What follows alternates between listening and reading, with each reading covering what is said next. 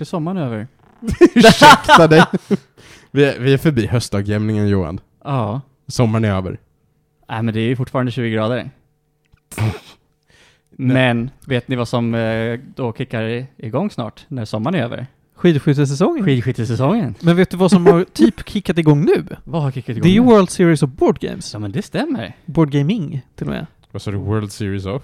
World Series of Board Gaming, ja. Ja, det är dags igen! Jajamän. Wow! Har de bytt ut några spel? Uh, oj, ja, är svaret. Men vilka de har uh, Ja, bytt det ut är jag- behöver inte du ha i huvudet. Det är lugnt. Nej. Eh, men jag vet att jag kollade upp eh, eh, schemat uh, häromdagen. Och vad kör de då? Eh, turneringar Ra, Azul, Terraforming Mars, Cascadia, Brass Birmingham som eh, kanske dyker upp idag. Ja, det låter ju som dagens ämne. Ja. Mhm. Eh, ja, de har inte Gaia Project i år. Eller jo, det hade de. Wings, Wingspan var det va? Wingspan, Dune Imperium. Johan, Dune du, Imperium. behö- du behöver inte ha dem i huvudet. Johan har dem i huvudet. Ja. Eh, så ja, men eh, det är lite spännande. Och det, de streamar ju åtminstone en av finalerna från varje dag. Och sen så kommer de ju streama eh, stora finalen sen. Kan man se allt det här på YouTube? Eller på Twitch kanske? Eh, jag tror att det är YouTube via Mm. Dice, The Dice Tower. För Dice Town. Fan, nu kommer jag på en grej. Mm. Eh, idag när vi spelar in det här, Mhm. eh, så har College Humor officiellt lagt ner. Jaha! Nu Wow. finns inte det namnet längre. Damn! De hade ju gått över till att basically vara dropout, Mm. men nu finns inte namnet College Humor alls. Fy fan vad skönt, det var på tiden. Det tycker du ja. Vadå då? Nej, alltså jag tyckte det var kul att piska den döda hästen. För jag vill inte ha dropout. Nu, är, nu funderar jag ju på att trycka på unsubscribe-knappen. Även fast det inte betyder någonting. Mm. Det handlar bara om principen. Varför hatar du Dropout? Äh, därför att det, för, nu vet jag inte, det går säkert att få tag i i Sverige nu för tiden. Men eh, det är dyrt för det jag får. Jag vill inte ha det. Jag, Ja, för fan, det är en, det är en subscription service. Ja. Oj, det här hade jag missat. Och det är det. Det kostar pengar om du vill ha det där vet du. Och det vill inte jag. Men har de Mm. lagt ner sina serier där också då? Alltså Dimension 20 och sånt? Nej, de finns ju kvar. Under namnet Dropout. Aha. Men jag tyckte College Humor var ju... Alltså det, mycket av deras content var, alltså det har ju verkligen stagnerat. Ja, men det- de slutade få pengar. Deras, deras moderbolag la ju ner. Och var så här, ja, eh, lycka till you guys. Och så körde de på i alla fall. Have fun! Mm. Och nu har de en subscription-tjänst. Ja. Och det är lösningen. Det har de väl haft ett par år nu. Men ja, det tycker de är lösningen. Och det verkar ju hålla dem flytande. Men jag vill inte betala för det. Och det är väl det är egentligen fair att säga, ja men vi gör grejer vi vill ha betalt för. Då får ni ju ta betalt för det. Men jag, jag blir ju mindre taggad av att se den här övergången till så här, nu finns inte det här längre, nu gör vi det här. Betala tyck- pengar. Vad tycker du om att eh, gamla Smosh har kommit tillbaka då? Jag är för gammal. Jag tycker Mm. inte det är kul längre. Jag, kan titta, jag har ju tittat på några av de nya klippen och så har jag tittat på gamla klipp och bara, "Ja, nej, det här tyckte ju Martin 12 år var kul. Mm. Eh, Sitter inte Martin 12 år någonstans inuti dig och fnittrar? nej, Nej. det, jag hittade ju tyvärr inget jag fnittrade till. Mm. Vissa grejer som jag gillade när jag var 12 kan jag titta på och fnittra till, men det här var tydligen inte ett av dem. Mm. Hmm. Tyvärr. Ja. Men där tror jag att humor är ju subjektivt va? ja. Det finns nog andra som är jätteglada att gamla Smosh är tillbaka. Mm. Ja, jag är bara imponerad över att de har haft en spansktalande kanal i typ 15 år. Si. Har de det? El Smosh! Som fortfarande är aktiv? I, I guess. Till viss del. Men vadå, Mr Beast har ju 800 kanaler på olika språk. Mm, ja. sant? Ja, alltså det, det är ju det är Mr Beast med dubb för det landet, så att det är Mr Beast RU till exempel. Vad jobbar du som? Ah, jag dubbar Mr Beast. Det är det. Seriöst, Ja, ja. Det är ja. exakt vad det är. ja, ja, ja. Alltså, jag tycker bara den hans konversationen är väldigt eh, Mm. intressant. Är han världens största youtuber nu? Ja, det måste han väl ändå vara va? Om kanske det, inte- eller ja, jag det tror att beror han på är hur man världens ser det. största individu... In, som Mänskliga? individ. Mänskliga. Ja men för det har alltså, ju som inte är varit... ett företag liksom. Men var det inte så här Vevo de där typ eller? Musik, ja, eller nu finns inte de kvar. Men det var ju en, en eh, leksaksrecensionskanal som han har lite Mm. pojk. Men nu är den pojken så stor att de har ersatt honom med en, inte en VTuber, men han är en digital figur nu. Mm. Så att han mänsklig. är, han är liksom eh, förevigad. Mm. Jag vet inte om den kanalen fortfarande är störst. Mm. Ja, typ, Jag har, jag har någon, jag har, jag försöker hitta rankings liksom. Mm. På most subscribed YouTube channel så går det ju sådär. Mm. Men han måste ju vara uppe där. Det finns väl den här andra företagskanalen också som heter någonting? Men det är väl någonting med musik som är indiska eller? Ja men den första, Ja. nu, plats nummer ett är T-series. T-series. Ja. Ja, precis. Som- Men det är ju ett de- företag. För Mm. att de tvingar sina abonnenter att följa typ. Ja. Mm. Och de har musik va? Nej, nej, nej, nej, jag vet, jag vet inte vad de Nej, gör de med det. har massa typ eh, klipp. Det är musikvideos, det är... Eh, Underhållning ja, av olika allt slag. möjligt. Teasers. All, all möjlig eh, indisk media. Och är, du- bor du i Indien och skapar ett eh, konto så blir det autosubscribat till T-series. Okej, Efter, efter T-series kommer Mr. Mr. Beast. Beast. Det är så? Okej. plats två. Mm. Sen kommer något som heter Coco Melone. Ja, just det. Ja, just ja, det det, är just den det. här Men det är en sån här barn, barnvideos något Precis. Uh, barnvideor. Och det, det kan man ju fatta är högt upp. Oh ja. Det kan man förstå. Mm. Sen kommer indiska Sony. Indiska Indiska Ja, Sony. Sony Entertainment Television India, men det är ju för att de, de har typ all Bollywood. Ja. Mm. De har typ rättigheterna till all Bollywood. Ja. Mm. Sen kommer någonting jag inte känner igen, Kids Diana Show. Och sen på plats sex kommer Pewdiepie. Fortfarande alltså. Oj! Är han ens Mm. Fortfarande så Han är stor. väl inte Han vloggar typ en gång i veckan. Jaha. Han är väl eh, pappavloggare nu antar jag? Ja. Ja. Jaha, shit. Men Det- jag får jag bara säga så, jag har sett Mm. ett halvt Mr. Beast video för att jag såhär, Ja, någon rekommenderar. Alltså jag tror bara, jag, jag är bara för gammal va? Jag, jag förstår liksom inte riktigt, alltså jag förstår att han gör mycket grejer för välgörenhet och det är jättebra, men det är inte så kul, eller? eller så, jag tror kanske du- bara är en tråkig person, jag vet inte. Jag tror nog att det är kul och kul. Det är väl mer att det är så här: wow, vilket scope av coola grejer han kan göra. Ja, Här har han en gigantisk marshmallow. Men jag, jag såg det här när han skulle kampa på Antarktis, så jag bara, det låter ju kul, och så var det så här, ja, jag vet inte. Ja, så kallt ut. Alltså jag, vet, det var liksom... det såg kallt ut. ja. Men det var inte, jag vet jag bara fick inte ut så mycket av det. Men det var ju bra att han donerade massa pengar för välgörenhet och allt det där. Det är jättebra. Men, ja, jag vet inte. Det är, det är fan en hel del content på topp 10 jag inte känner igen. Mm. Ehm, om Hade jag... vi den där leksakskanalen någonstans? Vilken är det? Ja men vad heter? Andy's Toy Reviews eller något sånt där. Jag, jag vet Nej, verkligen inte Andy vad den Story heter. Reviews ligger inte så högt upp. Nästa, nästa grej på listan jag känner igen är plats nummer 18, Justin Bieber. What? Med 18? Så stor. Ja. Okej, jag känner också igen WWE på plats nummer 10, men det är ju inte en Ah, person. fair. Mm. det är ju liksom inte en person. Ehm, Men Jacksepticeye eller Markiplier är inte någonstans där uppe. absolut inte. Nej. Five Minute Crafts har en plats. Åh fy fan. Ja, tyvärr. Jag trodde Markiplier ändå var så stor att han var där uppe och Ja, nosade på också. Pewdiepie. Ja. Nej, inte Mm. nosa på Pewdiepie, Nej, men... nej, jag eh, trodde det. ja, Okej. Nej, nej tyvärr. Det är... Det är så jävla mycket okända kanaler på, på Youtube-toppen. Ehm, kanske att man hade känt igen fler av Twitch-människorna nu för tiden. Okej, det där... Okej, nu börjar vi komma in i en annan debatt. Varför? Eh, därför att... Badkar. Okej, det, det är ändå en två, tre år gammal debatt. ja, Eh, men... eh, klart man med. att folk eh, börjar hoppa över från Twitch till eh, YouTube, eller snarare att Mm. de är så pass nära nu att det är, ja, det är nästan lite hugget som stucket. Twitch är lättare att streama på, men Mm. YouTube börjar bli mer eh, faktiskt eh, ja, men värt att st- faktiskt streama på Mm. kontra Twitch. För att de ja, men jobbar på Twitch, det. är, Twitch är bitches.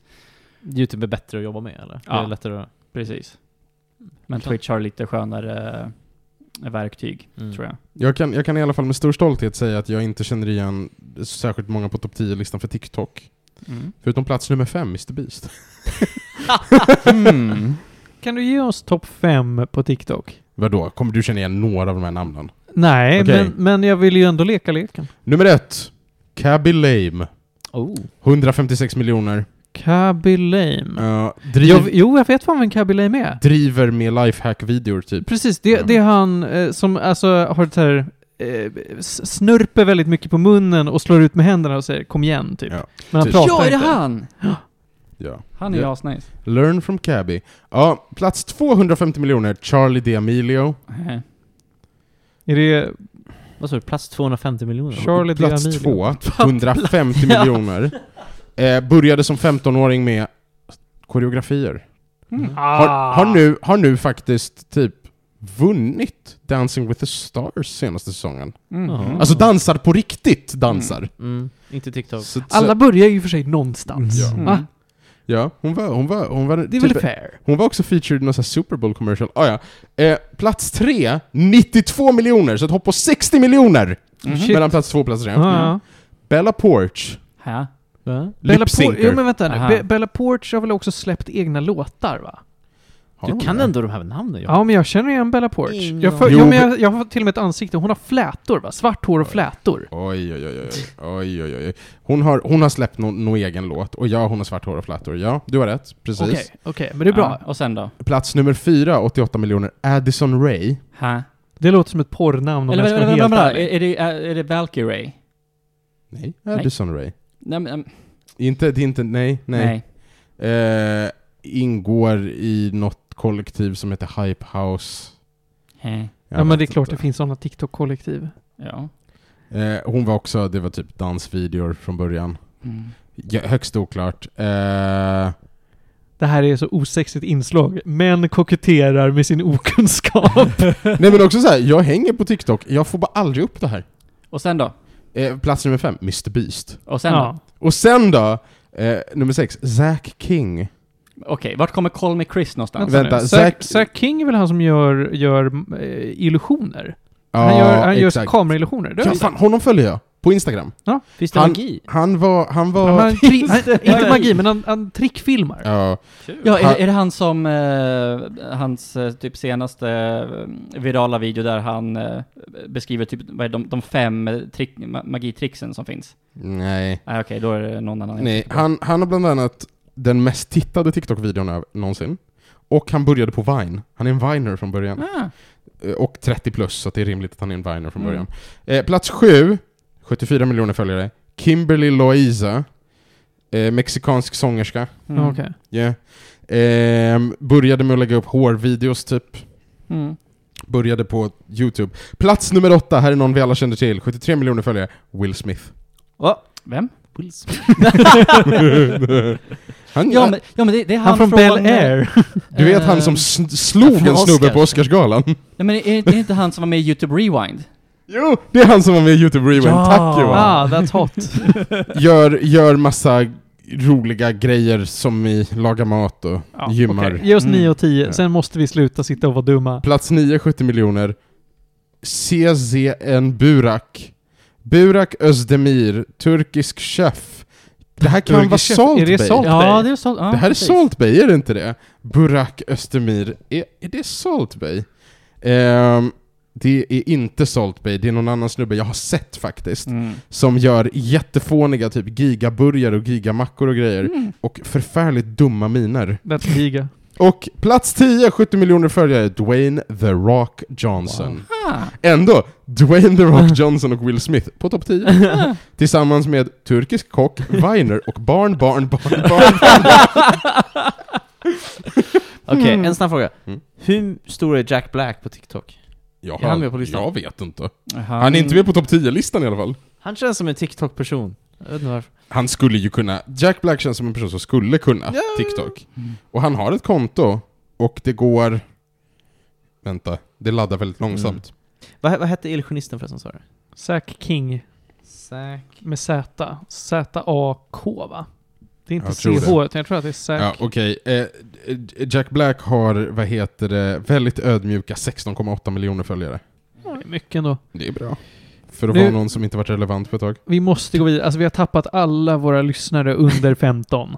Det är helt kört. Du menar alla över 15? Nej, under. För att säga, ja, de kan ingenting. De här är gubbar. Vi kan typ ingenting. Mm. Mm. Ja, vi måste gå vidare fort som fan. Vi- Eh, och vet ni vad som kommer då? Introt.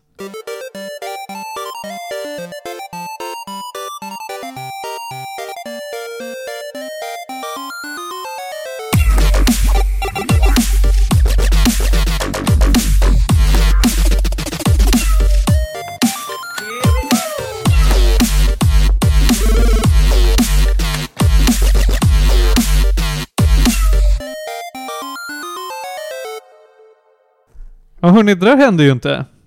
Nej, precis. Bra. Vi har alla glömt vad som precis hände och då välkomnar vi alla till avsnitt 125 av Medis Radio. Whoop. Podcasten där vi recenserar typer av fin och fullkultur. Alla typer till och med. Mm. Jag skulle vilja säga att vi lyfter fram roliga typer av media. Synonymer.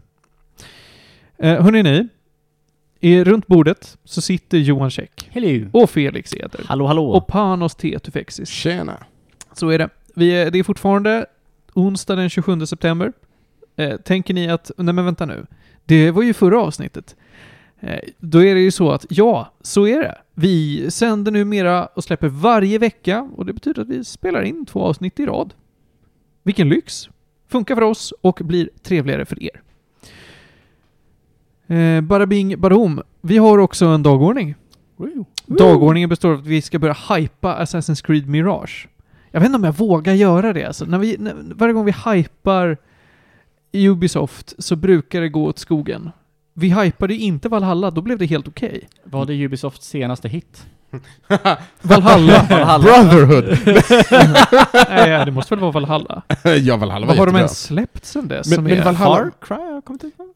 När vi pratade om Valhalla, så tror jag att det enda jag hade säga var 'Jag vågar inte tro' Mm. Och sen var det ju jättebra. Och nu ska vi till Bagdad, och då vågar du tro. Nej, men jag... Valhalla har byggt hype. Mm. Valhalla var rätt bra på många sätt. Det var inte ett Assassin's Creed-spel någonstans. Det fanns ju knappt stealth. Eh, men det var ett rätt trevligt spel. Mm. Det fick jag ändå... Ja, jag 100% hade ju det. Det gjorde väl typ du med? Ja, det gjorde Ja. Sjukt alltså. Eh, Vad vet vi om Assassin's Creed Mirage förutom att det har släppts när ni hör det här?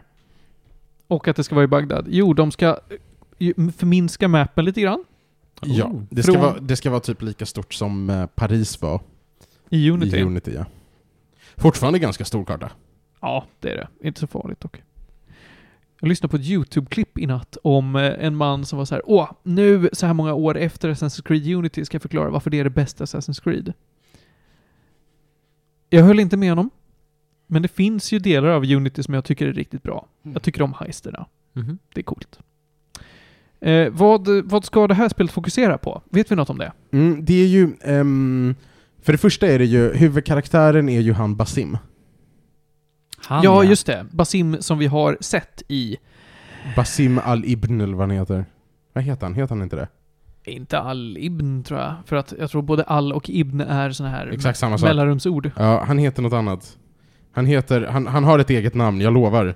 Jag kan, inte, jag kan det bara inte för jag brydde mig inte så mycket om honom i Valhalla. Ba Basim Ibn Ishak. Eh, Okej. Ja, han är ju... Han är ju, vad heter det jag höll på att säga? Han är ju släkting med Elnor. Han är... jag tänkte att han var slängd med Big Shack. Ehm, Han är aldrig varm. nej men precis, det här är en prequel till Valhalla, Ja. tidsmässigt. Basim... Nej, det, vi kan inte spoila det här. För det här är en twisten i Valhalla som vi kanske inte ska Nej, spoila. jag vill inte spoila twisten Nej. i Valhalla, men det är coolt. Ja, det är det. Får jag bara fråga, alla de här spelen sitter väl ihop på något sätt eller? Ja, ja, Ja. det gör de. Det är väl någon slags timeline i... Ja, ja, visst är det det. I, alla fall en meta-timeline. Mm. Och det är ju meta-timelinen Valhalla blir coolt. Mm. Det är för första gången på länge de börjar väcka något intresse för den igen. Verkligen, verkligen. Sen eh, trean. Sen trean. Mm. Ja, exakt. Aj, aj, aj. aj, aj, aj. Vi befinner oss på 800-talet i Bagdad. I det... Ja, precis. The, the Abbasid kalifat. Mm. Kalifat. Kalifat. Det är bra. Det är en jävligt bra serie. Ja, det är. Satan vad bra den var. Om en hemsk. Nej, men, Vi, vi befinner oss i Mellanöstern igen. Vi kanske får ta en sväng förbi Konstantinopel. Där har vi varit förut. tror du verkligen det? Om vi åker så långt. Jag vet inte. Men det... Men... Eh, om man ska läsa på... Här läser jag just, just nu på Assassin's Creed-wikin. Han har varit the rank of Master Assassin och ledaren av The Bureau of Constantinople. Mm. Sen om vi får se det i det här spelet, det vet jag inte. Ja, det, kanske, det, det, det kanske är lite oklart. Det visar sig. Det visar sig. Jag är, jag är så jävla taggad. Varför? För Ubisoft har pratat om att fokus är stealth och eh, linjär storytelling. Det vill säga lite mer faktiskt få vara med om saker typ under quests. Eh, och också kanske lite mer rollspel, alltså du vet, lite mer ha utbyte med folk. Ja, det måste ju vara rätt mycket fokus på storyn för att det ska leda in i Valhalla. Jag hoppas det. För eh, Valhalla börjar ju med att Basim kommer från, från eh, vart det nu är, tillsammans med Eivors bror Sigurd. Och de måste ju etablera en relation. Så det, vi kommer nog få se Sigurd i det här spelet tror jag. Kanske. Ja men det tror jag. I slutet. Ja. Men Valhalla utspelar sig typ 1000-talet, eller 900-talet kanske? 900-talet Mm. är det väl, i slutet av 800-talet. Ah, okej. För så gammal blev man inte på den här tiden. Just det. Eh, Assassin's Creed Valhalla utspelar sig år 874. Eller ja, inte bara, men, men runt 8 år, 874. Det är, jag har inte tänkt på det, men det kanske finns liksom Assassin's Creed-spel som utspelar sig ungefär nästan samma tid fast i olika delar av världen. Det är ju rätt Eh, ja, det är storyn i Rogue och Unity. Eh? Där jag, jag har i princip börjat spela Rogue. Holy fuck vad jobbiga Abstergo-segmenten är i Rogue. Men hemska. Det, det, jag påmindes starkt om att Ubisoft hade ett femårig period där de bara tappat bollen på allt som är metastory i Assassin's Creed. Mm. Det var bara spyfärdig direkt. Rogue är bland de sämsta alltså. På det Meta, sättet. äh, ja, Är bland de sämsta spelen också, ska sägas, tycker jag. Fan, Rogue var uppskattat Martin. Var det verkligen det? Tyckte folk om Assassin's Creed Rogue? Jag tror folk tyckte om Assassin's Creed Rogue för att det kom till de gamla konsolerna, vet du det? Ska Mm. vi se vad det har på typ... I, IGN vill jag inte lita på, men, men jag Nej. kan kolla. Nej men eh, jag är ju då lite taggad på, för att de pratar bland annat om att så här, ja, men det kommer vara fokus på liksom core abilities för assassins, kommer vara en förnyad parkour där de bland annat har tagit inspiration av olika combat-stilar inklusive jedis. Det här är alltså Ah. något, det här är något Ubisoft själva har sagt i uttalanden. Right. Eh, yes please. Mm. Eh, och sen har de också typ lagt till någon grej där man kan så här, ladda upp charge och döda flera targets samtidigt. Jo. Och det låter ju precis som eh, de här eh, Brotherhood Assassinations Ah. i Ezio-spelen. Mm. När man liksom kling, kling, kling, kling och så bara dök det upp. Så här. Ja. Assassinos! Eh, jag, är, jag är taggad. Jag är jätte, jätte, jättetaggad. Mm. Och det gick att förköpa för 450 spänn. Och det gjorde du. Vänta, va? Ja! Det var ganska billigt. Det var Ja. ju jättebilligt. Jag fan? förhandsbokat PS5, skiten för va? 400, ja, för 450 kronor har jag Det förhandsbokat är där. typ rimligt ändå. Det är ganska bra pris. Jag vet ju vem som kommer låna det där spelet av dig. Ja, det- absolut. Det är bara, att problemet är väl att om det här också tar 140 timmar som Valhalla gjorde, Mm. Då spelar jag det nästa år. då kommer du få spela det nästa år. Precis, för jag kommer inte hinna spela det. Nej. Mm. Ehm, Assassin's Creed Rogue har 72 på IMDB, eh, inte på IMDB, förlåt, på Metacritic. Ja. Så att good det är bättre än vad jag hade gett det. Helt okej. Mm. mm. Jag säger alltid samma sak med Assassin's Creed, jag hade spelat någon av dem. Ska man börja på det här? Ska man börja på ett tidigare spel? Vilken ska man hoppa in på? Spelar det någon roll? Men alltså, Gör det absolut. Mm.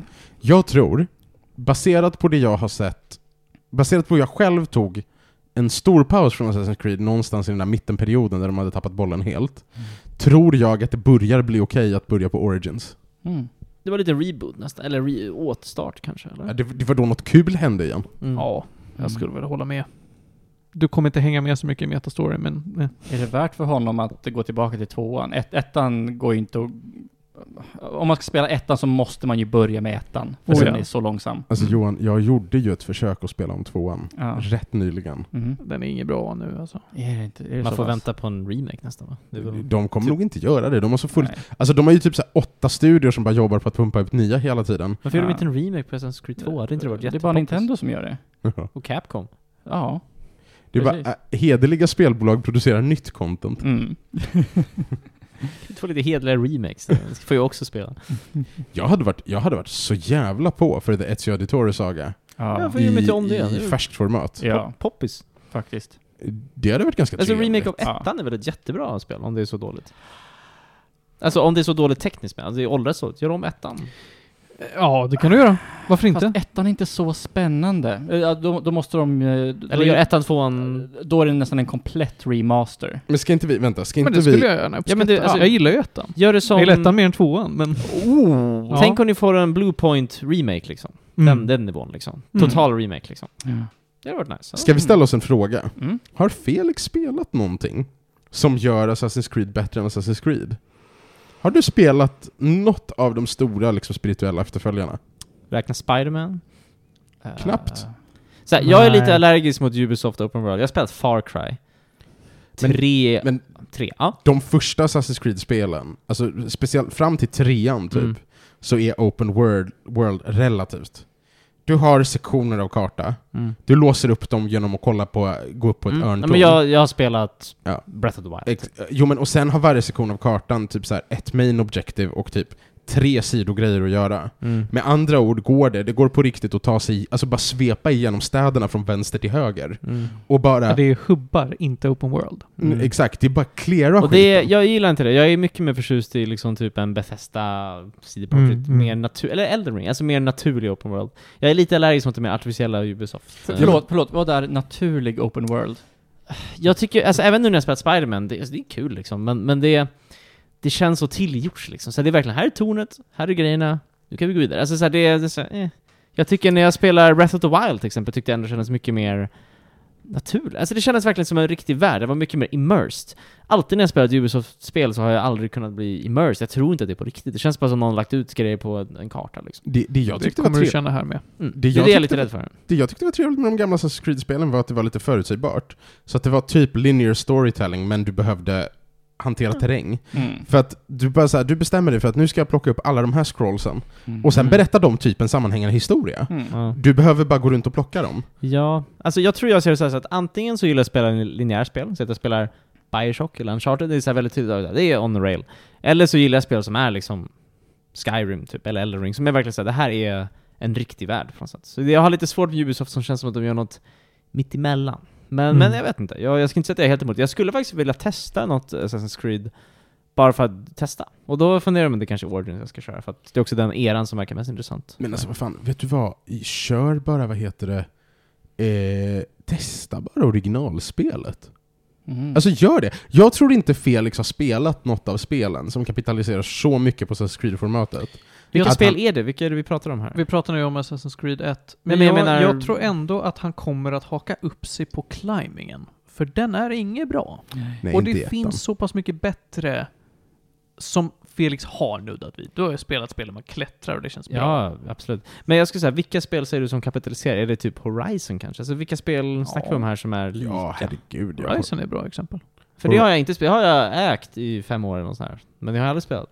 Alltså det är väldigt mycket sån här open world som har tagit efter just Assassin's Creeds typ traversal och uh, Mm. eh, och liksom bara Ubisofts generella tankesätt med hur mycket skit man ska ha på kartan. Mm. Det är väldigt ofta det. Alltså, för det, det där är också, jag vet att det finns en matematisk modell för hur du bygger kartor på ett sätt som är rimliga. Mm. Det är inte bara känsla. Det är bara att Ubisoft var så jävla stora på det på den tiden. Mm. Att alla som har följt efter har behövt hålla sig till typ samma ekvation. Det är det jag känt att allting varit samma, det är det jag inte har gillat riktigt. Att det är inte är så kreativt. Det är bara, de har bara följt mallen liksom och slängt ut sina ikoner. Men, men du gör, alltså Assassin's Creed... Det, Assassin's Creed har innoverat, men det är på tok för sent för att känna det nu. Mm. För att nu har alla andra tagit efter. Mm. Så att den delen kommer du inte få ta någon del av. Mm. Det de gör fantastiskt är ju historieberättandet. Ja. Och, Och, och jag är väldigt... world designen. Ja, Mm. Och ettan var revolutionerande när den kom. Ja, ja det var den. Absolut. Ja, alltså jag går mer på att jag är historienörd och är så här, jag tycker det är kul med historia. Det vore kul att spela ett spel i en historisk tid jag tycker är intressant. Och det är såhär, säg Egypten till exempel. Mm. Jag skulle spela mer för det och kanske inte så mycket på world design, men kanske det jag gillar när jag spelar. Jag, Jo, men, jag tror han kommer uppskatta Origins och slänga in honom där mer än att testa ettan. jag tror också det. Jag tror Origins är ett jättebra spel att börja på. Mm. Men, men, men så här, Felix, Mhm. world designen är så exceptionell att restaureringarna av Notre Dame har skett baserat Ja, men- men på, hört, eh, på liksom Men det är modellen i imponerande. spelet. Men då är det mer detaljrikedomen i typ modeller och sånt. Ja, ja men det är så. Det är så det är. Och de, och de bygger, jo men de bygger städer som ser ut som de ska. Mm. Men det är ju coolt. Jag tycker, alltså, jag gillar det som ett... Det är på gott och ont förvisso, men... Mm. Men så här, det är ju ett kul sätt att, jag kan tänka så här, oj jag ska åka på semester till Rom typ. Det vore kul att först spela lite något Assassin's Creed som utspelas i Rom för att Du kommer hitta. staden. Ja men precis, det tycker Mm. jag är coolt. Och sen så att man faktiskt kan känna igen det, det är ju Mm. jättekult. Ja, visst. Men då är det mer som att jag spelar i Google Maps typ. Alltså det är lite samma känsla liksom. Sen finns det väldigt mycket annat också som kanske är kul också. Story, storyn och sånt. Men det är kanske inte är därför jag skulle vara där liksom från början. Så vad mer har vi på dagordningen? Ja, ja, ska vi ta och gå vidare här kanske? Eh, det med att vi, du började nämna att vi skulle prata om eh, Ja, ja. Assassin's Creed. Och så gick vi in på det. Ja. Nej, du har helt rätt Johan. Eh, jag tror att vi har klara med vår hype inför Assassin's Creed Mirage där. Vi jag. måste gå vidare N- nämligen. när det här avsnittet släpps, Ja. Mm. då har jag ju redan börjat spela det. Mm. Så att jag tänker att future me får bara vara glad. Så när ni hör det här, skriv till oss på eh, Instagram så kommer Panos att svara. Hur glad han är. Ja. Skriv, ska jag köpa? Panos kommer säga Stör mig inte, jag spelar Assassin's Creed. Eh, vi ska prata om andra ämnen också. Och innan vi går in på nästa ämne så kan jag dra dagordningen. Förutom Assassin's Creed Mirage ska vi prata om Brass, Mm. Brass Birmingham och Brass Lancashire. Mhm, Det är brädspel som du har spelat Johan. korrekt. Jag ska prata om Planescape Torment. Vad ska man kalla det för? En Baldur's Gate spin-off av andra utvecklare kanske? Mm. Och Felix, du ska prata om Wallace and Gromit. Äntligen, jag är så Wholesome. taggad. Jag har... Får jag också bara pe på, pe- peka på en grej? Så, eh, Assassin's Creed Origins är nu på 86% rea på Playstation Network. Kostar 90 kronor. Mm. Men alltså spela det Felix. Spela Origins. Origins är jättebra. Nej men nu ska du inte uppmana honom Nej, att nu spela kommer jag andra sluta spel. spela Då ska han Elden Ring. sluta spela Elden Ring och det Men får han Elden inte. Ring är inte ett lika kul spel. Det är Guds gåva till folket. Men han kan fortfarande splurga 90 spänn på Nej, men spel han kommer Det är spela det här jag har sen. slutat göra, du vet. Jag köpte så Resident Evil 4 för 50 spänn och så tog det mig fyra år att spela det. Men nu har du ju spelat och då var det värt de 50 Kompis, du kronorna. kommer aldrig, du kommer, du kommer inte köpa det dyrare. Det är inte värt mer pengar. Köp det för 90 spänn så är du klar. Mm. Köpte för 10 spänn jag om köper det 10 för- år när han har tid att spela ja, det. Det precis. kommer aldrig kosta 10 spänn. Mm. Det kommer fan kosta 10 Det, spänn. det är större alltså. risk att den inte är tillgänglig när han väl ska köpa Precis, det, det är större risk att Ubisoft, Ubisoft raketar sina servrar in i solen än Ja. med på spelkoderna och går av en Då kommer de, då kommer Ja. de göra som alla andra och sälja ut i Good Old Games och så är det bra. Kanske. Mhm. Det kommer på rea för 30 spänn Mm. om 10 år. Johan, Ja. släng in oss i brädspelsvärlden, tack. Oh, yes! Eh, Brass Birmingham och eh, Lancashire. Eh, Birmingham är, ska sägas innan, det här är mitt, faktiskt, spoiler, absoluta favoritbrädspel. Oj!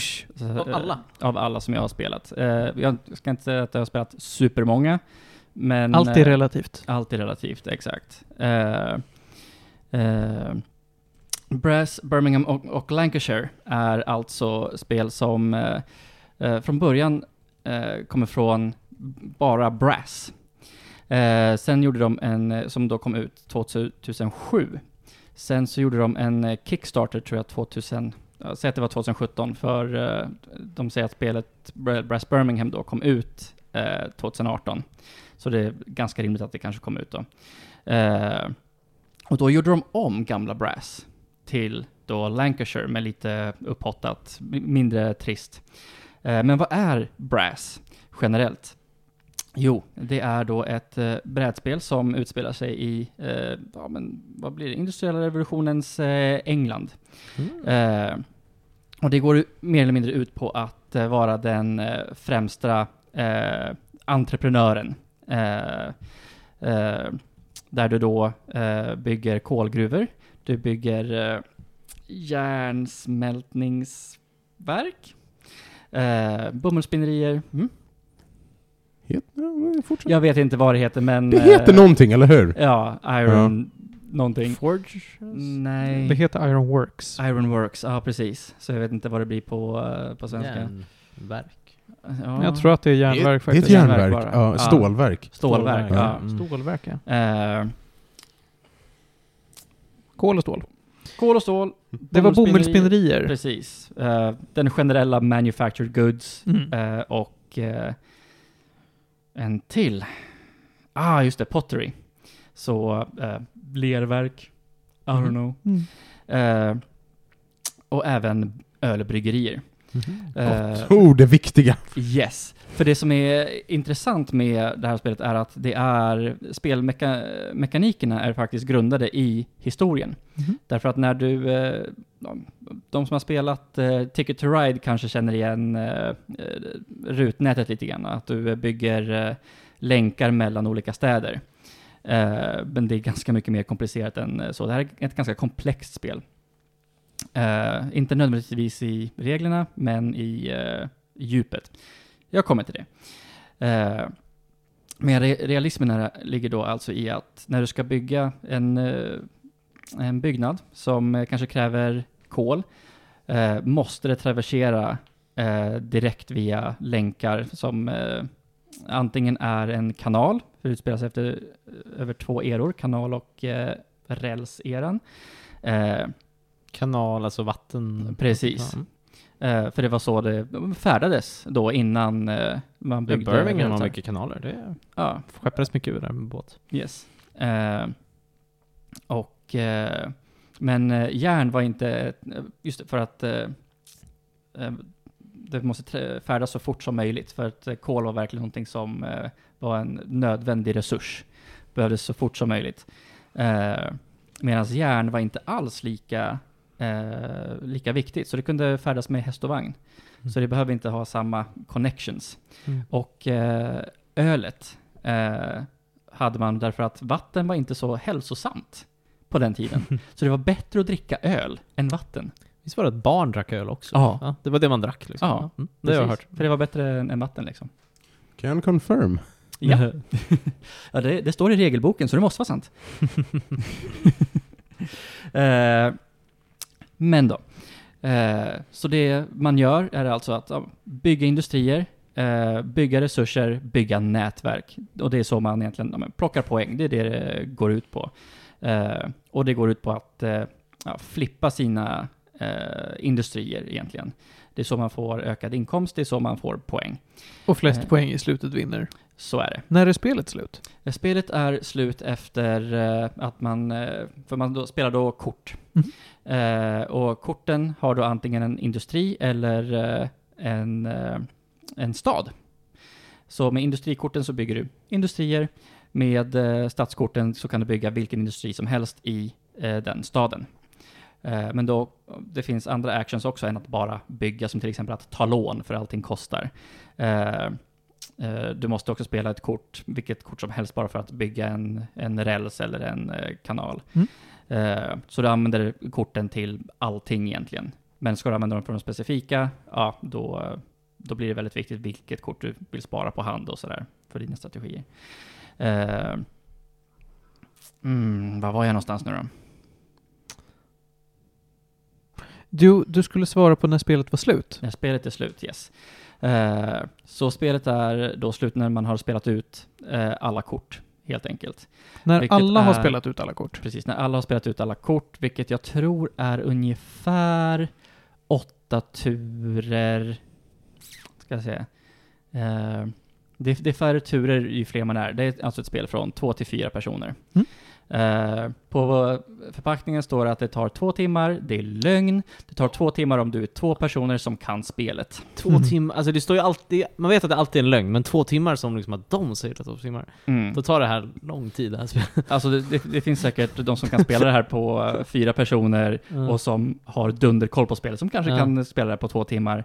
Eh, jag och tjejen spelar det här på ja, typ två timmar. på två spelare.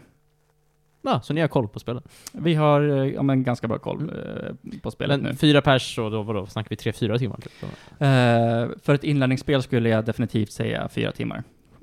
Men det, det där är så mycket beroende på, men har folk spelat komplexa spel tidigare, Mm. vad har man för erfarenheter och sådär. Men, Det, ja. Nu vet du ju att du, du pratar ju om Felix nöjesbudget för tio dagar.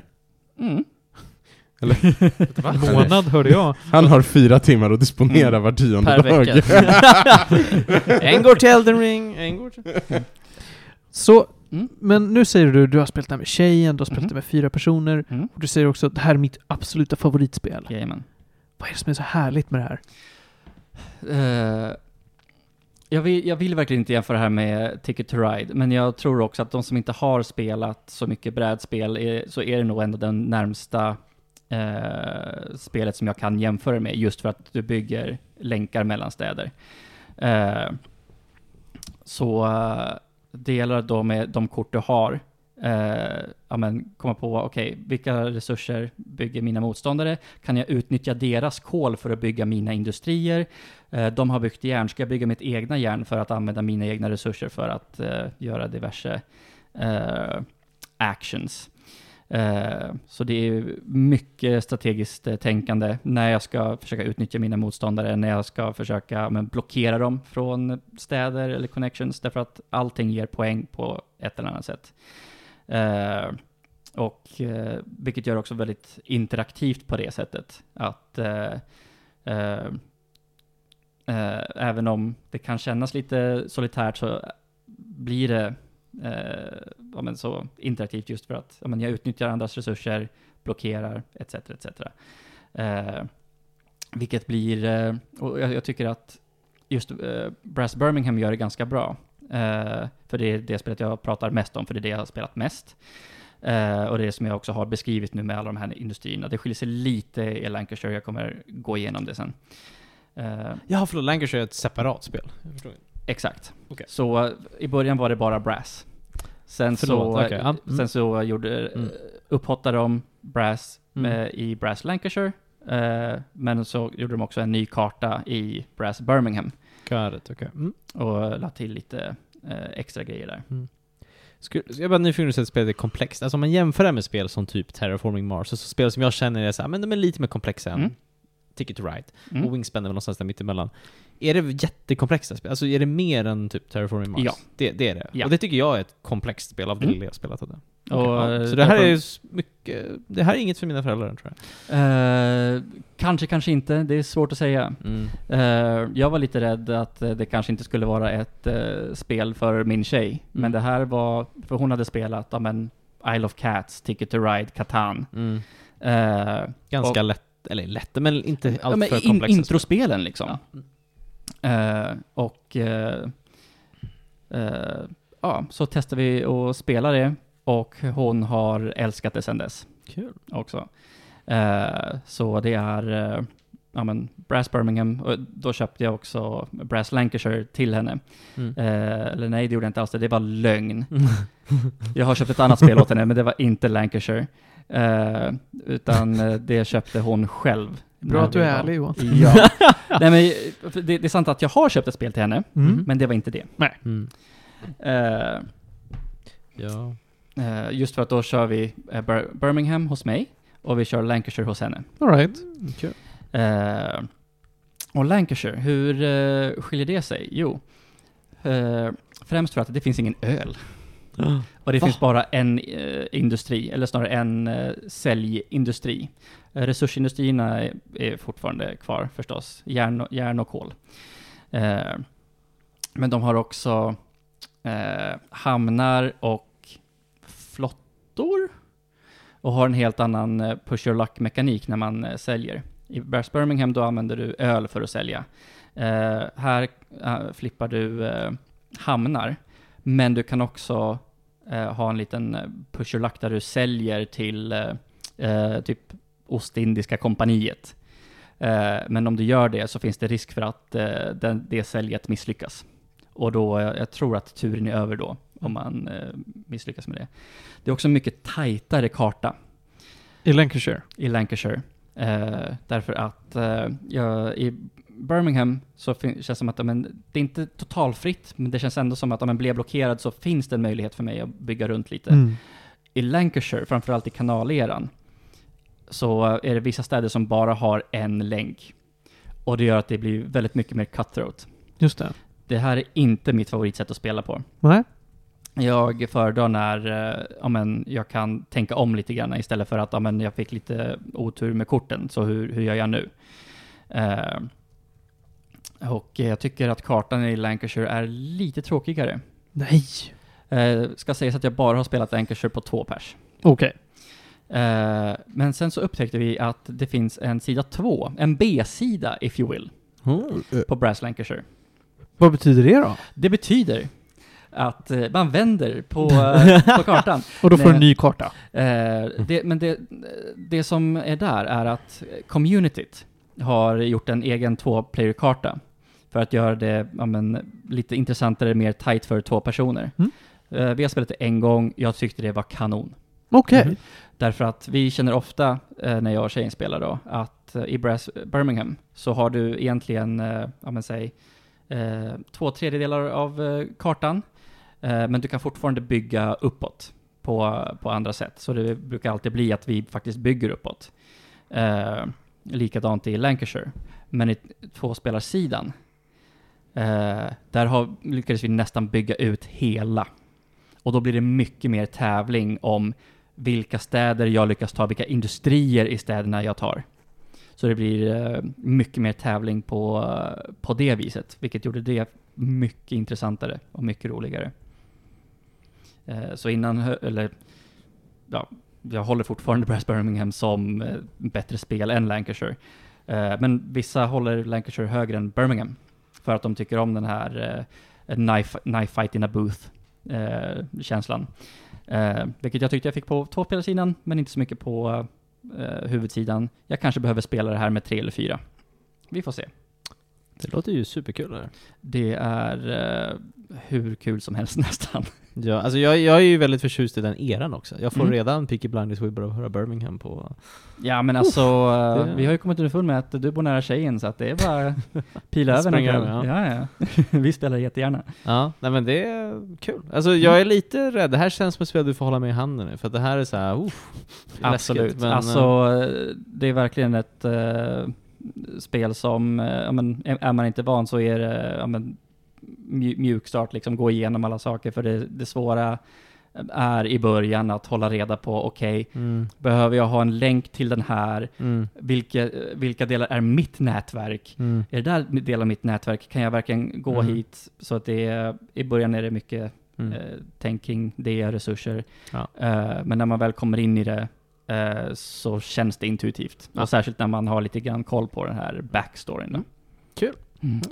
Mm. En ledande fråga Johan. Mhm. Är det här uppe och nosar i toppbetyg på gäddor? Eh, absolut. Mm. Men, men har, inte vi, har inte vi upptäckt det här redan tidigare? Att Johan är svår när det kommer till betyg, för han konsumerar saker han tycker om. Han konsumerar bara toppgrejer. och allt annat skiter du i. Ja, men jag, det är så onödigt att eh, köpa brädspel jag inte tycker om. Fair. Jag respekterar det Johan, man ska spela det som är bäst, eller? Jag Bara- respekterar bara- faktiskt också det här. Bara det. eh, Men det ska också sägas att jag gör vansinnig research på allt jag spelar. Fair enough. Så det är också tidskrävande att Mm. eh, ja, men, hitta de här spelen och eh, ja, få dem eh, på bordet helt enkelt. Mm. Du behöver andra som oss för att få den insikten. Korrekt. Ja. Därför att jag kan, eh, jag kan ju lätt säga att spel jag spelar med tjejen är kanon. Men Mm. jag skulle också i podden vilja eh, ja, men, ge en rättvis recension i ja, men, hur det är att spela på fler. Mm. Eh, och det har jag gjort med framförallt då Birmingham. Eh, och jag skulle säga att, eh, ja, jag tror tre är min favorit Tre. att spela det på. Fyra är också riktigt nice. Mm. Två är fortfarande också riktigt bra. Allting är bra. Ja, men, tre är alltså, bäst. Ja, men, ja, men det blir lite grann så. Det, det är min favorit player count. Men det gör inte att de andra är, gör det dåligt. Mm. Men det är, som, det är som Secret Hitler, the sweet spot är åtta, men man kan ha kul oavsett. Ja, jag tror jag spelade Secret Hitler på uh, i fem. Det funkar. Ja. Mm. Ja. men fem är minimiantalet. Ja, Så länge man är rowdy nog så har man ju kul även Mm. på fem. ja, Men spelet flyter som bäst vid åtta. ja, exakt. Och det är precis eh, Mm. det jag menar lite grann. Cool. Mm. Då så. Då tycker jag att vi ska ta och gå vidare, om det Ja, känns men, okej. eh, Gäddor på det här. Satte du det då? Nej? Jag, jag, jag eh, trodde du satte tian, men du Jag får sätter säga... tian på Birmingham, Ah. men jag sätter... eh, ah, jag sätter... jag- Jag gav en Lancashire en sjua innan Oj. jag spelade tvåspelarsidan. Jag funderar på om, är det ett halvt eller ett helt poäng upp? Nej, det får ett helt poäng upp. En åtta. Och det, det är bara för att det finns en B-side som är bättre än A-side. Som gör uh, Tvåspelandet bättre. Precis. Eh, Du kan inte tala för fler personer på Lancashire. mm. Tror, om du får göra en okvalificerad gissning, Mm. tror du att det blir bättre på fler personer? Jag tror att det kan bli bättre, men jag tror att jag fortfarande kommer att föredra Birmingham.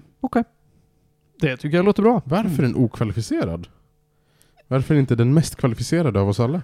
Just därför att den är så cutthroat, så är det mycket svårare att säga. Den har, Okej. det är liksom same same but different. Mm. Ja, okej. Jag Mm. förstår inte det här tillräckligt väl. Fortsätt. Mm. Jag tror vi ska ta och gå vidare. Men då, Brass, Lancashire, Brass, Birmingham och bara Brass finns i din brädspelsbutik. Eh, Framförallt in, Birmingham. in, inte, inte bara Brass, men eh, Birmingham och Lancashire. Ja, du kan inte hitta bara Brass. Eh, inte i eh, spelbutiken nu, Nej. nej. Då får du leta. Och Hur jag skulle- gammalt är det? Eh, 2007. Ja, Okej. Oj. Ja, då får man leta. Och produceras inte längre eller? Eh, Nej, för att eh, nu finns Lancashire, vilket är samma spel fast uh, Upphottat. upphottat. Ja. Mm. Då så. Och med en B-sida. Hörrni ni, vi ska ta och gå vidare och prata om ett epos. Ja. Nu blir, det, nu blir det pinfärska recensioner, för det här spelet blev jag klar med idag.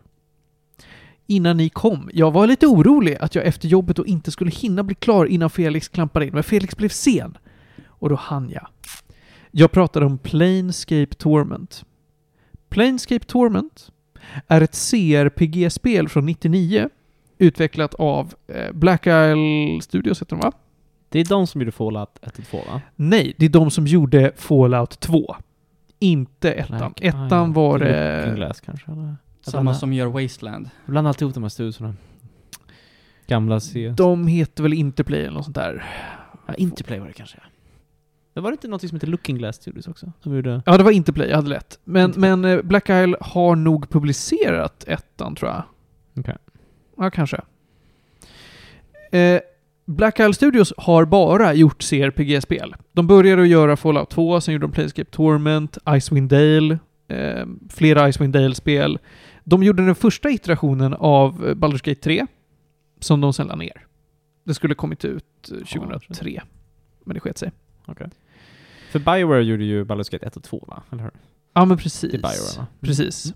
Men den licensen, som på den tiden så hette de ju inte Wizards of the Coast, utan då hette de något annat. Eh, men de som gjorde Dungeons and Dragons, de, de delade ut den till diverse för att göra dd relaterade spel. Men CRPG-spelen de fick bland annat då Bioware och Black Isle Studios. Och vi har ju, eh, jag har ju gett upp på det nu, men jag har ju för flera år sedan spelat, flera år sedan, nu är det kanske tre år sedan, spelat eh, Baldur's Gate 1 och 2, brände igenom dem. Och väntade in att du skulle bli klar, Felix. Jag går och spelar trean nästan. Och så går du och spelar trean. Eh, Jag hytter med näven åt dig i frustration, för då hade Alltså- jag recenserat dem när de var färska. Jag har dem i min lista på spel att spela medan jag lever, men det är liksom, får se hur lång tid det tar liksom. Någon gång ska jag spela dem. Men ja, vänta inte på mig. Nej, det är okej. Eh, Baldur's Gate utspelar sig i någonting som kallas för The Forgotten Realms. Det är liksom världen. Det är väl main, där det mesta D&D-grejerna utspelar sig va? Eller hur? Precis, precis. Sword Coast och allt det där liksom. Planescape Torment utspelar sig i The Planescape. Alltså en helt annan värld. En annan dd värld Eh, och jag ska prata lite om den världen, för där, för att det här spelet ska landa så behöver man förstå lite av worldbuildingen. Man får väldigt mycket av worldbuildingen i det här spelet. Men jag tänkte dra lite för er bara för att sätta mood. Föreställ er att vi befinner oss i en stad. Den är lite modernare än den vanliga fan, high fantasy-staden. Eh, det finns, det finns kol och stål. Mm. Det är ungefär så modernt det blir. Så det är lite, lite, lite så här primal industrialism typ. Ja, det är det. Mm. Den här staden är på en toppen av en oändligt hög pelare. Det här är mitten av universum. Staden heter Sigil, eller Sigil beroende på vem man frågar. Jag tror att folk har gått med på Sigil nu för tiden. Sigil är the city of doors, det vill säga i den här världen så finns det eh, på olika sätt magi och portaler som connectar dig till andra dimensioner eller andra plan. Det finns yttre plan och det finns inre plan. Inre plan är typ dimensioner bestående av bara vatten eller bara eld, medan yttre plan är... Eh, ja, jag kan nog uh, spoila det. Det finns världar som direkt korresponderar till alignments. Det vill säga, det finns nio världar som då är den här mellan good och evil och eh, lawful och chaotic. Eh, och det är väldigt viktigt att balansen här och det som finns i de här olika planen upprätthålls. Om någonting händer på en plats som gör, nej men eh, det här, den här, vi säger en stad. Den här stan som befinner sig i neutral evil är inte längre neutral evil.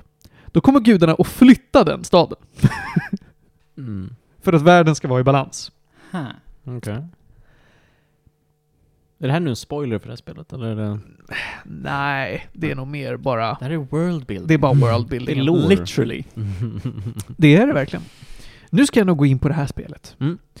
I Planescape Torment så vaknar du upp i ett mausoleum, eller en stor, stor begravningshall. Du vet inte vem du är. Du har sår och är över hela kroppen och du eh, ser ungefär ut som en zombie. Känner dig som en zombie också. Du minns ingenting. Men du kan ändå fungera. Det är också en flygande dödskalle bredvid dig som se- säger parafraserat ”Tjena grabben, läget?” Är den fett irriterande? Den är underbar. Ja, okej. Mort heter han och är din första companion. Du får alltså Mort. din första companion i det här spelet. Eh, Mm. det första som händer. Spelet är alltså, ska jag påminna om, ett CRPG. Alltså ett spel likt Divinity Originals in Baldur's Gate-serien, Fallout 1 och 2, eh, Shadowrun och Onsfighter. Så att du har lite top-down top down vy. Det är ett RPG-spel, du kan pausa lite när du vill, men eh, spelet spelas i stort sett i real time. Du har en instruktion om vem du är på din rygg som den här eh, dödskallen behöver läsa. Och den förklarar väldigt kryptiskt hur du har hamnat här. Inte riktigt vem du är, men du tänker att jag tar den här dödskallen och löser det. Genom hela spelet så får du aldrig reda på riktigt vem du är. Eh, så som i du har inte en eh, riktig identitet, utan du kommer in, inse att eh, vänta nu, jag har gjort väldigt mycket grejer innan det här, men det reflekterar kanske inte vem jag är idag. Spelet är alltså att du bygger en identitet så som ett, alltså du är ett blank slate, Mm. men karaktärer har träffat dig förut och vet vem du är. Lite som i The Ah. Witcher. Ah, fast du har liksom en ny kön, typ. Precis. Okej. Och du eh, försöker lista ut vem du är, hur du har hamnat där, vad, vad den här världen går ut på och du går runt och gör massa quests och hjälper folk.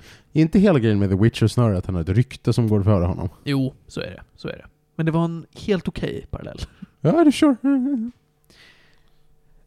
Vad som är speciellt med det här spelet är att det är väldigt, väldigt lite fokus på combat. Det finns combat, absolut. Men det här spelet är mer gjort för att du ska eh, göra moraliska val. Det finns kopiösa mängder text. Alltså det är, det är böcker på böcker på böcker med dialog. Jag skulle säga att jag har hört att spelet är verkligen det. Det är mycket läsa. Det är väldigt... Gillar man inte det så är det inte riktigt ens Nej. sorts spel liksom. Nej, precis. Det är väldigt lite action. Combaten är ganska enkel, så att du, du kommer klara det liksom. Eh, Men du... eh, Och du hittar heller inte så jättemycket gear. Jag gick hela spelet utan att hitta armor till min karaktär. Alls. Men, men det är mer fokus på kanske det tematiska och liksom det är inte Precis. Gameplay på samma sätt kanske, som, som i Baldur's Gate kanske. Då och då så är det ju pussellösning så som i, hmm, eh, hur ska jag lösa det här problemet? Men då löser du det ofta inte med våld, utan genom att antingen säga rätt saker som folk vill höra, Mm. saker som bygger dig som karaktär. Du kan Mm. alltså hamna i en sån här alignment. De actions du gör kommer göra dig mer chaotic eller lawful och sånt där. Mm. Och karaktärer kommer behandla dig därefter och du får nya dialogval på grund av det. Och världen ändras. Eh, det här spelet är advertisat som 50 timmar långt. Jag skulle säga att det kanske är 35 timmar. Jag klarade det på 40. Eh, och jag var väl lite långsam här och var för att jag ville verkligen stanna upp och läsa. Och det var otroligt. Framförallt för worldbuildingens skull och att det var så mycket fokus på karaktären.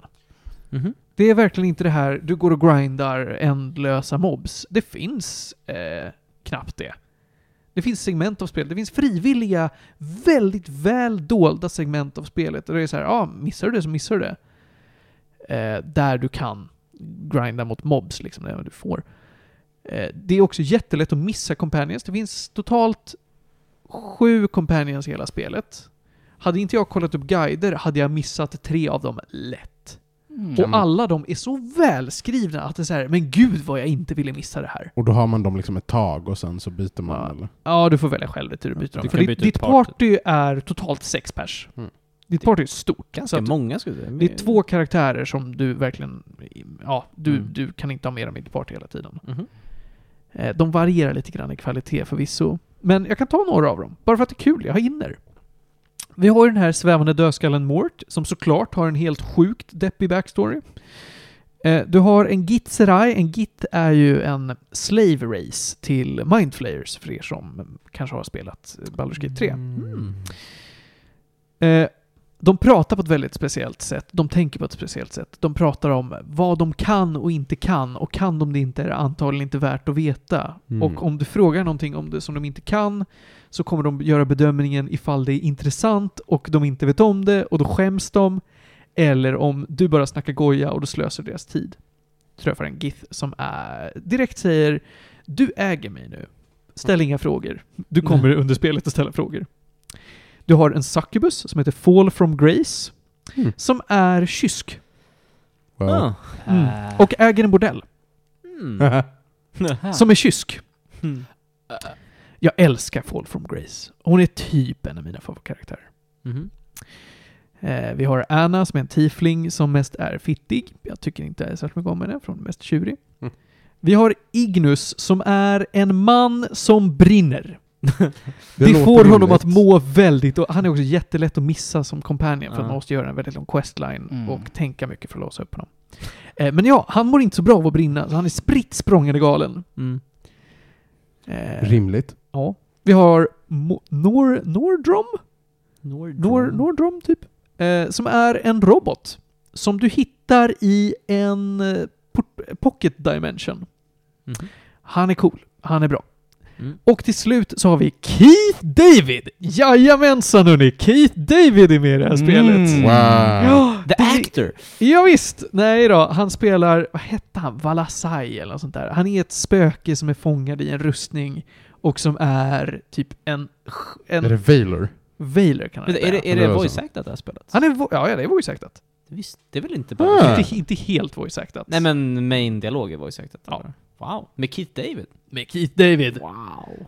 Och han är också ganska lätt att missa. Men det är, han är en, en själ som är besatt av rättvisa.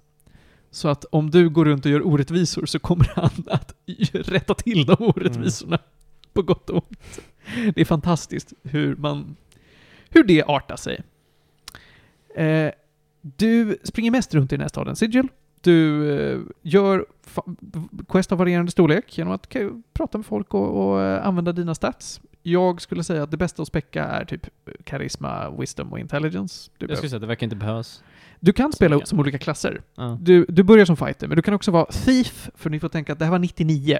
Då var det de klasserna som fanns. Och mage. Ah, det är taco och grejer i det här det är spelet. taco. Ja. Så att din armor class vill du gärna ska sluta på minus 4. Mm. Jesus. Är det typ advanced Ja, Dungeons det- Dragons det är- 2 eller vad det är Ja, någonstans? det är det. Så du vill att dina primary stats, alltså strength och sånt, ska vara högt, men vissa stats vill du ha jättelågt. Mm. Och så måste du lära dig THACO-systemet. Det behöver du inte i det här spelet, det är inte så svårt. Till skillnad Mm. från Baldur's Gate 1 och 2, där du verkligen måste lära dig det, Ja, för det annars fattar du inte. Ja. Mm. Ja, THACO är alltså to hit armor class zero, vilket är en matematisk formel. Och det säger, om du, om du kommer över den grunden så betyder det inte att du träffar, utan nej, det, det är grundpremissen för att du ska kunna ha en chans. Nej. Det är Ah. super, superkonstigt. Ha.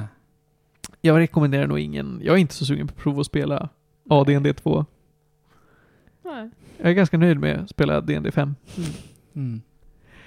Eh, spelet är förvisso från 99, men det gjordes en remaster av eh, Beamdog som gjorde remasters av bland annat då eh, Baldur's Gate 1 och 2. Mm. Alla de fick- 2017 kom det här ut. Beamdogs eh, remasters av Baldur's Gate 1 och 2 tror jag kom ut 2010 typ. Oj, det var det, finns, det finns till mobila enheter också. Det finns på mobilen. Wow.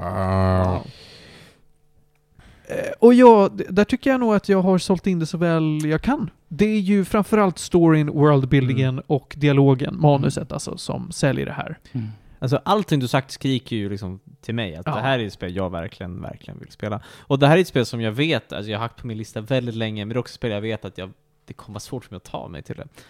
Men vi snackade lite om det tidigare också, att jag har hört att Disco Elysium, som kom ut två, tre år sedan kanske, också tokhyllat, är, har lite samma anda på samma sätt. Att det är ett rollspel som har mycket fokus på liksom, Text, läsa dialog och text. karaktär. Precis, Och inte du, så mycket du combat. bygger karaktären under tiden Mm, men det är det jag har hört.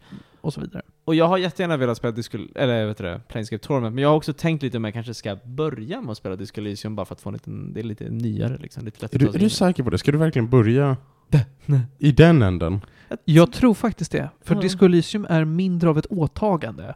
Ah, Och man ah. kan kolla, gillar jag den här typen det är av det jag- CRPGer? Toppa Mm. tårna lite grann, för att, att committa till Planescape Torment känns som en väldigt stor grej helt enkelt.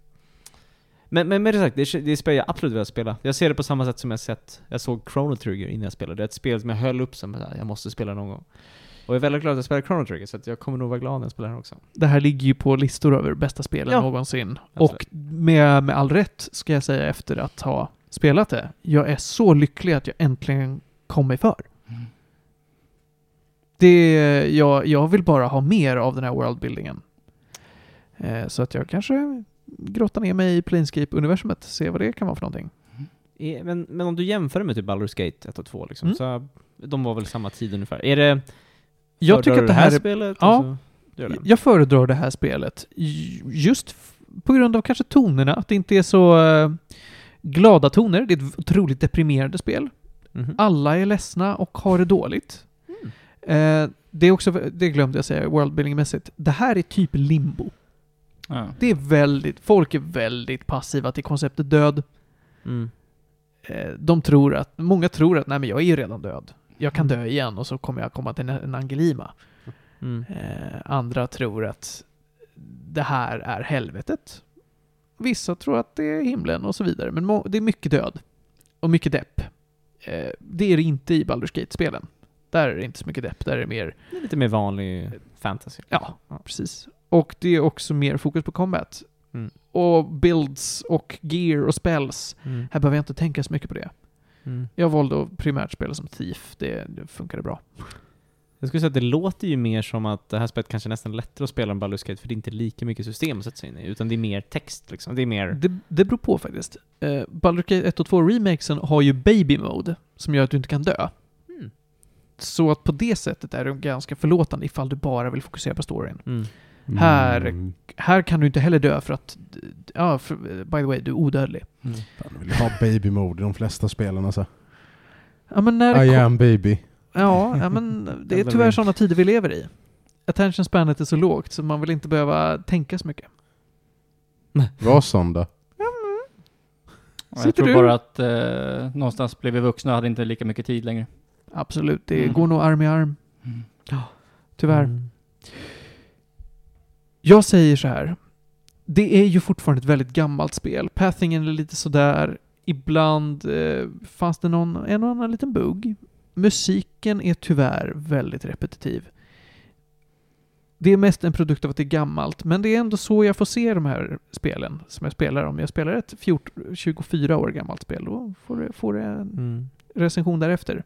En åtta är det. En åtta Mm. av tio gäddor. Och det som håller det tillbaka är det mer tekniska alltså? Absolut. Mm. Eh, vad gäller hur det är skrivet, alltså jag tror inte att jag har sett en sån här otrolig story sen typ Zero Escape. Oh, wow. Oj. Som är så fantastiskt cool och välskriven. Mm. Eh, och med, med twists and turns och djupa karaktärer och så vidare. Och så vidare. Det är sånt här Ja. som jag önskar att man kunde få med, men här, eftersom att allting nästan kommer i text, är det inte så tekniskt avancerat. Skulle man översätta det till ett mer modernt spel, så är väl det närmsta man kommer att titta på Baldur's Gate 3, som ändå är modernt, men Också Mm. ganska... Bygger på väldigt liksom gamla D&D-grunder liksom. ja. Mm. Men du skulle inte kunna sätta in det här i Fallout. Det går inte. Nej, jag tror inte det skulle översättas så bra till, till att göra alltså moderna Fallout, Fallout 4 Mm. stuket liksom. Och skriva Ja. så här intressant story. Ja, alltså jag För har det är så mycket som måste vara visuellt. Ja. Nej, som jag säger till det här är ett spel jag absolut hoppas jag kan spela medan jag lever typ. Alltså, så här, jag vill verkligen hinna med det här spelet. Jag vill Oj, inte så positiv. Jag har nog förhoppningsvis många år på mig, men... Ja, det är framförallt dig, jag har stirrat på dig Ja, typ hela recensionen. Men det är så här, Exakt. jag har Elden Ring, right? Ja. Och sen har vi Origins, och sen har vi massa andra spel. Mm. Sen Planescape. Jag, jag, jag ligger ju på nätterna och fantiserar om om jag skulle få mina kompisar att spela spel jag tycker om.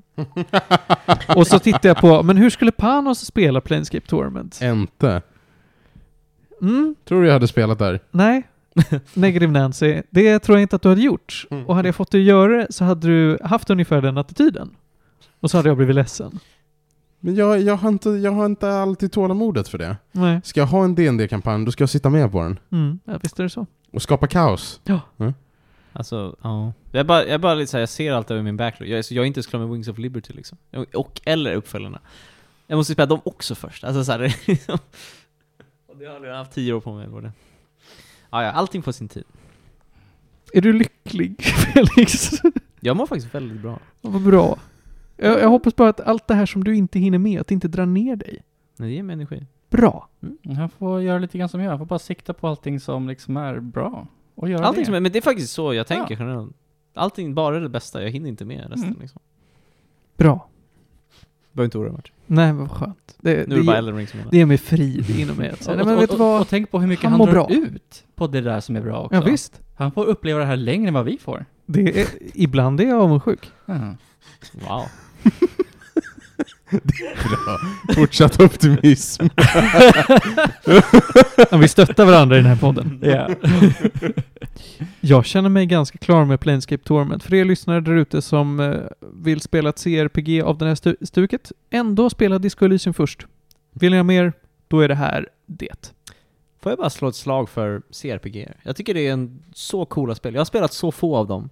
Men de jag har spelat, jag tycker så mycket om dem. Och jag har så många spel jag skulle vilja spela. Alltså nu har jag ju främst spelat Divinity-spelen och nu Baldur's Gate 3, som jag tycker verkar otroligt.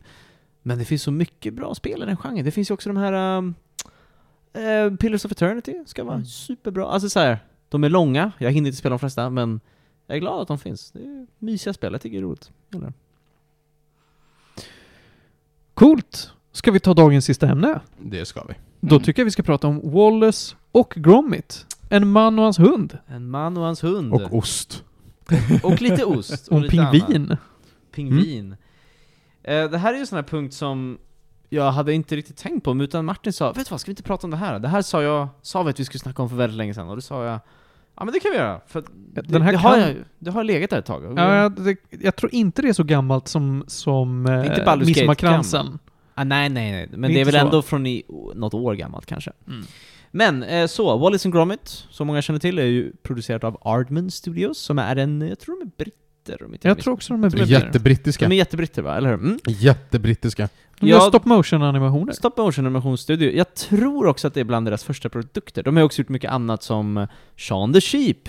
Det. och de har gjort, eh, men typ Chicken, Chicken Run, Mm. som Ja, ska få en det. uppföljare. Typ. Just. Chicken Run ska få en uppföljare. Chicken Run 2. Mm. Eh, älskar Chicken Run! det är en film som inte finns. jag har försökt hitta den, men Ah. det ska bli kul att se. I vilket fall, så jag, jag tror det var i våras när jag hade lite tid, eller någon sån här, som man har. Eh, så tänkte jag så här, men eh, jag ska kolla igenom lite Wallace and Gromit-filmer, för att jag har nog sett filmen när jag var liten, alltså långfilmen, Mm. och sen har jag sett någon short, men jag sa, men jag har inte sett allt. Och så inser jag att det finns verkligen inte mycket Wallace and Gromit-content ute. Alltså det finns verkligen inte mycket. Det finns, nu ska vi läsa upp här. Först och främst har vi A Grand Day Out från 1989. Det är den när de åker till månen. God damn. Just det. Det är den första. Mm. Eh, jag kommer inte gå igenom alla så mycket, men de åker till månen, käkar lite ost, träffar en elak robot. Fan, jag kommer ihåg det här. Ja, väldigt mysigt. Den är lite annorlunda, men den är lite stelare. Och sen gjorde de bara en till, nu ska vi se här, de gjorde en på, från 1993 som heter The Wrong Trousers. Mm, som kommer är jag den med ihåg. pingvinen och tåget. Mm. Superbra. Och sen gjorde de A Close Shave från 1995. Vad är den handlar om då? Eh, det är där eh, fåret Sean introduceras. Det är Ja, ju en spin-off från det. Wallace and Gromit. Han är ju en ganska viktig karaktär i den, som Mm. sen fick sin egen spin-off-serie. Och sen gjorde de ju såklart filmen, Curse of the Were-Rabbit, 2005. Som blev en ganska stor hit. Den såg jag på Stockholms ljud och bildarkiv när de hade barndag för alla anställda. Då Mm. har ju de en liten biograf där. Mm. Då fick de visa Curse of the Were-Rabbit. det var gulligt. Det är en bra film. Och sen så fick de faktiskt tillbaka efter det och gjorde en ny kortfilm 2008 som heter A Matter of Loaf and Death. Just det. Och det handlar om bröd, och jag gillar bröd, så det var nice. Bröd. Ja, men den här har jag sett. Just. Eh, men i alla fall, så jag såg igenom alla dem. Jag tror jag såg dem i kronologisk ordning till och med.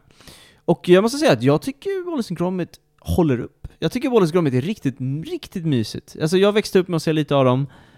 Jag tycker så att det jag verkligen gillar med dem, jag gillar när man får se så här typ Tillbaka till framtiden-aktigt, att de har massa prylar som saker och händer och folk går runt och de har mekanismer.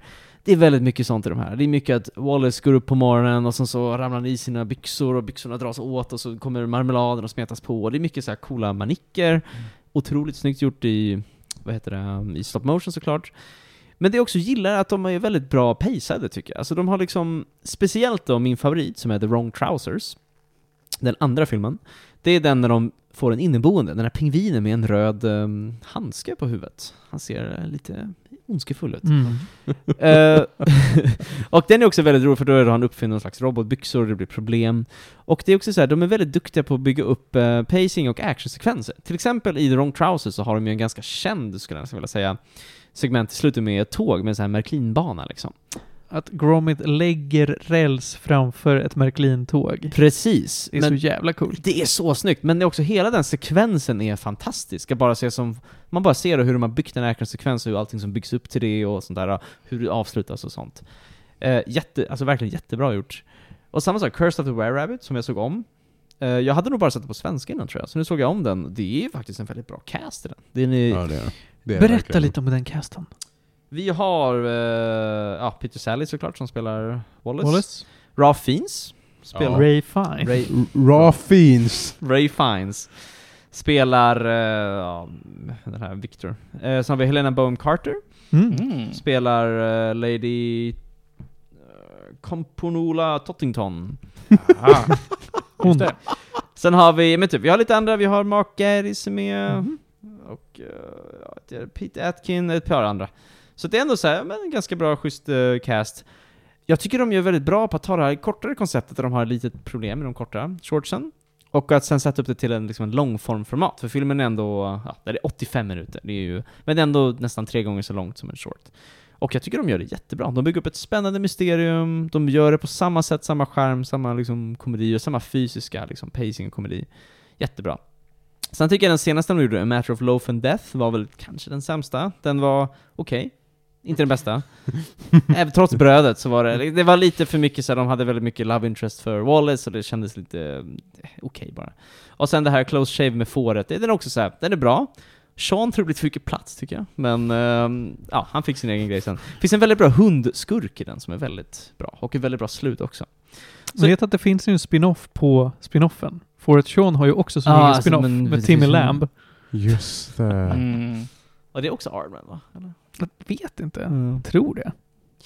Ja, alltså så jag tycker bara så här, de är jättemysiga. Jag älskar stilen, jag tycker de är liksom, den lilla voice acting som finns är bra, filmen är lite mer.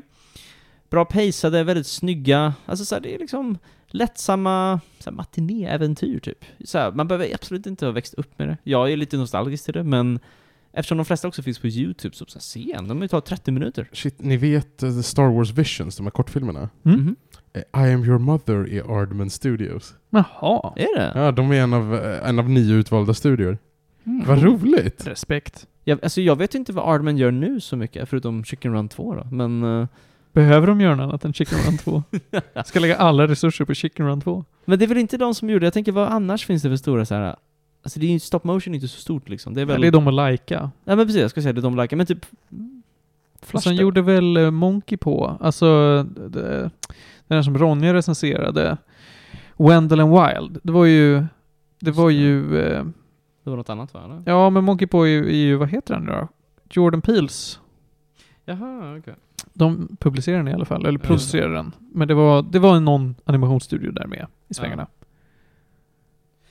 Ja, alltså jag vet inte annars riktigt mer om jag ska säga, men de har liksom... Ja, de har gjort Arthur Christmas, de har gjort... Ja, de gjorde Flushed Away, om man sett den. Gjorde de Arthur Christmas? Ja, tydligen. Mm. Chicken F- Run. Flushed Away är ju en film som är så fruktansvärt dålig men som har en sån jävla cast. Den Alltså, såg jag som den barn och tyckte den var oförtjänt. ganska tråkig också, minns jag. Ja, den var fan oförtjänt. Men den, är, den har så Den oförtjänt bra cast. Ja, just det, här har vi Chicken Run, Dawn of the Nugget. Nuggy. Jag är uppriktigt talat jättetaggad på att lyckas hitta originalfilmen. Den var så jävla Men bra. den, jag vill ju också se, men jag har inte Den har jag hittat sett på bio. Ja, jag med. God damn. Mm. Ingen flyr från Miss Sweeneys gård. Ja, de får in bra cast, alltså även uh, nya Chicken Run. Ah, ja, i vilket fall, jag tycker det är nice. Jag tycker man ska se uh, Wallace and Gromit. Det är mysigt. Mm. Väl, välgjorda så här uh, shorts liksom. Bra musik också. Vet inte mer vad jag kan lägga till på det. Men jag tror inte du behöver det. Jag tror att vi tackar så mycket där och så tar vi och wrappar upp dagens avsnitt med lite tre snabba. Mm. Ja. Eh, hörni, den här veckan har vi en, en eh, film som jag såg, och det här är en film som jag har velat se jättelänge, en klassiker. Det är Taxi Driver med Robert De Niro. Mm. Hade jag aldrig sett. Wow. Men det är ju verkligen sån här film man skulle se. Fan vad Robert De Niro inte ser ut som sig själv i den. Han har verkligen åldrats till ett mer ikoniskt utseende. Han är ung där. Mm. Han är riktigt ung. Det passar den filmen tycker jag. Det var också, jag ska vara hård och säga, den, det är inte en så bra film. Oj! Men Va? den är en film full av väldigt bra scener. Ja, du menar, du menar hela liksom den totala handlingen, kanske inte så väl sammansatt. Nej. Men den har Ja. fantastiska moments. Det är också en jättegammal film. Det är 70-tal. Ja, 70-tal. Ja, det är Tidigt 70-tal. 70-tal kanske. Vi har också Ah. en, en 13-årig Jodie Foster, Jodie Foster. Ja, just det. Hon är ju... som spelar prostituerad. Det är Det- obehagligt. Det är en av hennes absolut första roller tror jag. Mm, det är en av dem med. Men det är väl också, vad är han heter? Harvey Keitel är med också. Mm. Mm. Jag Väldigt tycker den filmen är skitbra. Men uh, den är ju... Den är också åldrats lite kanske. No, alltså, den, den, är- det är en bra film. Den var bara inte riktigt så bra som dess delar. Mm. Ja, slutet är ju skitbra tycker jag. Men den... Ja, ju- absolut. absolut. Eh, sen, ett spel jag vill rekommendera. Turmoil. Tänk dig att eh, du ska gräva olja eh, i ett typ lite resource management, lite, lite city builder eh, spel. Det, det är ett PC-spel men det ser lite ut som att det här hade gjort sig till iPad. Det är otroligt mysigt bara. Mysfaktorn är väldigt hög på Turmoil. Eh, och sen så, Felix, det här är en rekommendation från din kollega. Mhm. Det är bandet 100 Gex Mhm. med albumet 10 000 Gex. Mhm. Det är ännu mer gex. Vad är det här? Det är typ, alltså jag lyssnade på några låtar idag. Eh, det är, ett, jag vet inte vad man ska kalla det, indie-rock typ. Det är ganska mysigt faktiskt, jag tycker det är bra. Uh, det finns en låt med Groda, den är nice. Grodan är med i låten, man hör den liksom. Så den, eh, jag gillar den. Alltså så här, det, det är Hur någon... lät grodan? Den är liksom så här, den, alltså, den gör något ljud, och- alltså den är nice. Ehm, Jag vill fortfarande ha en Minecraft-mod där Felix gör ljuden. eh, lyssna på det, väldigt kort album. Tar typ en halvtimme eller någonting. Där har vi det. Veckans tre snabba och veckans avsnitt hörni. Mm. Den tycker jag vi satte på exakt 60 minuter. Mm. Som vanligt då. Klockan. Klockan, 60 minuter. Ja, men perfekt. Då tycker jag att vi tar och tackar så mycket. Hörni, vill ni prata med oss, då hör man av sig på medisradio.gmail.com eller skriver på Facebook eller Instagram.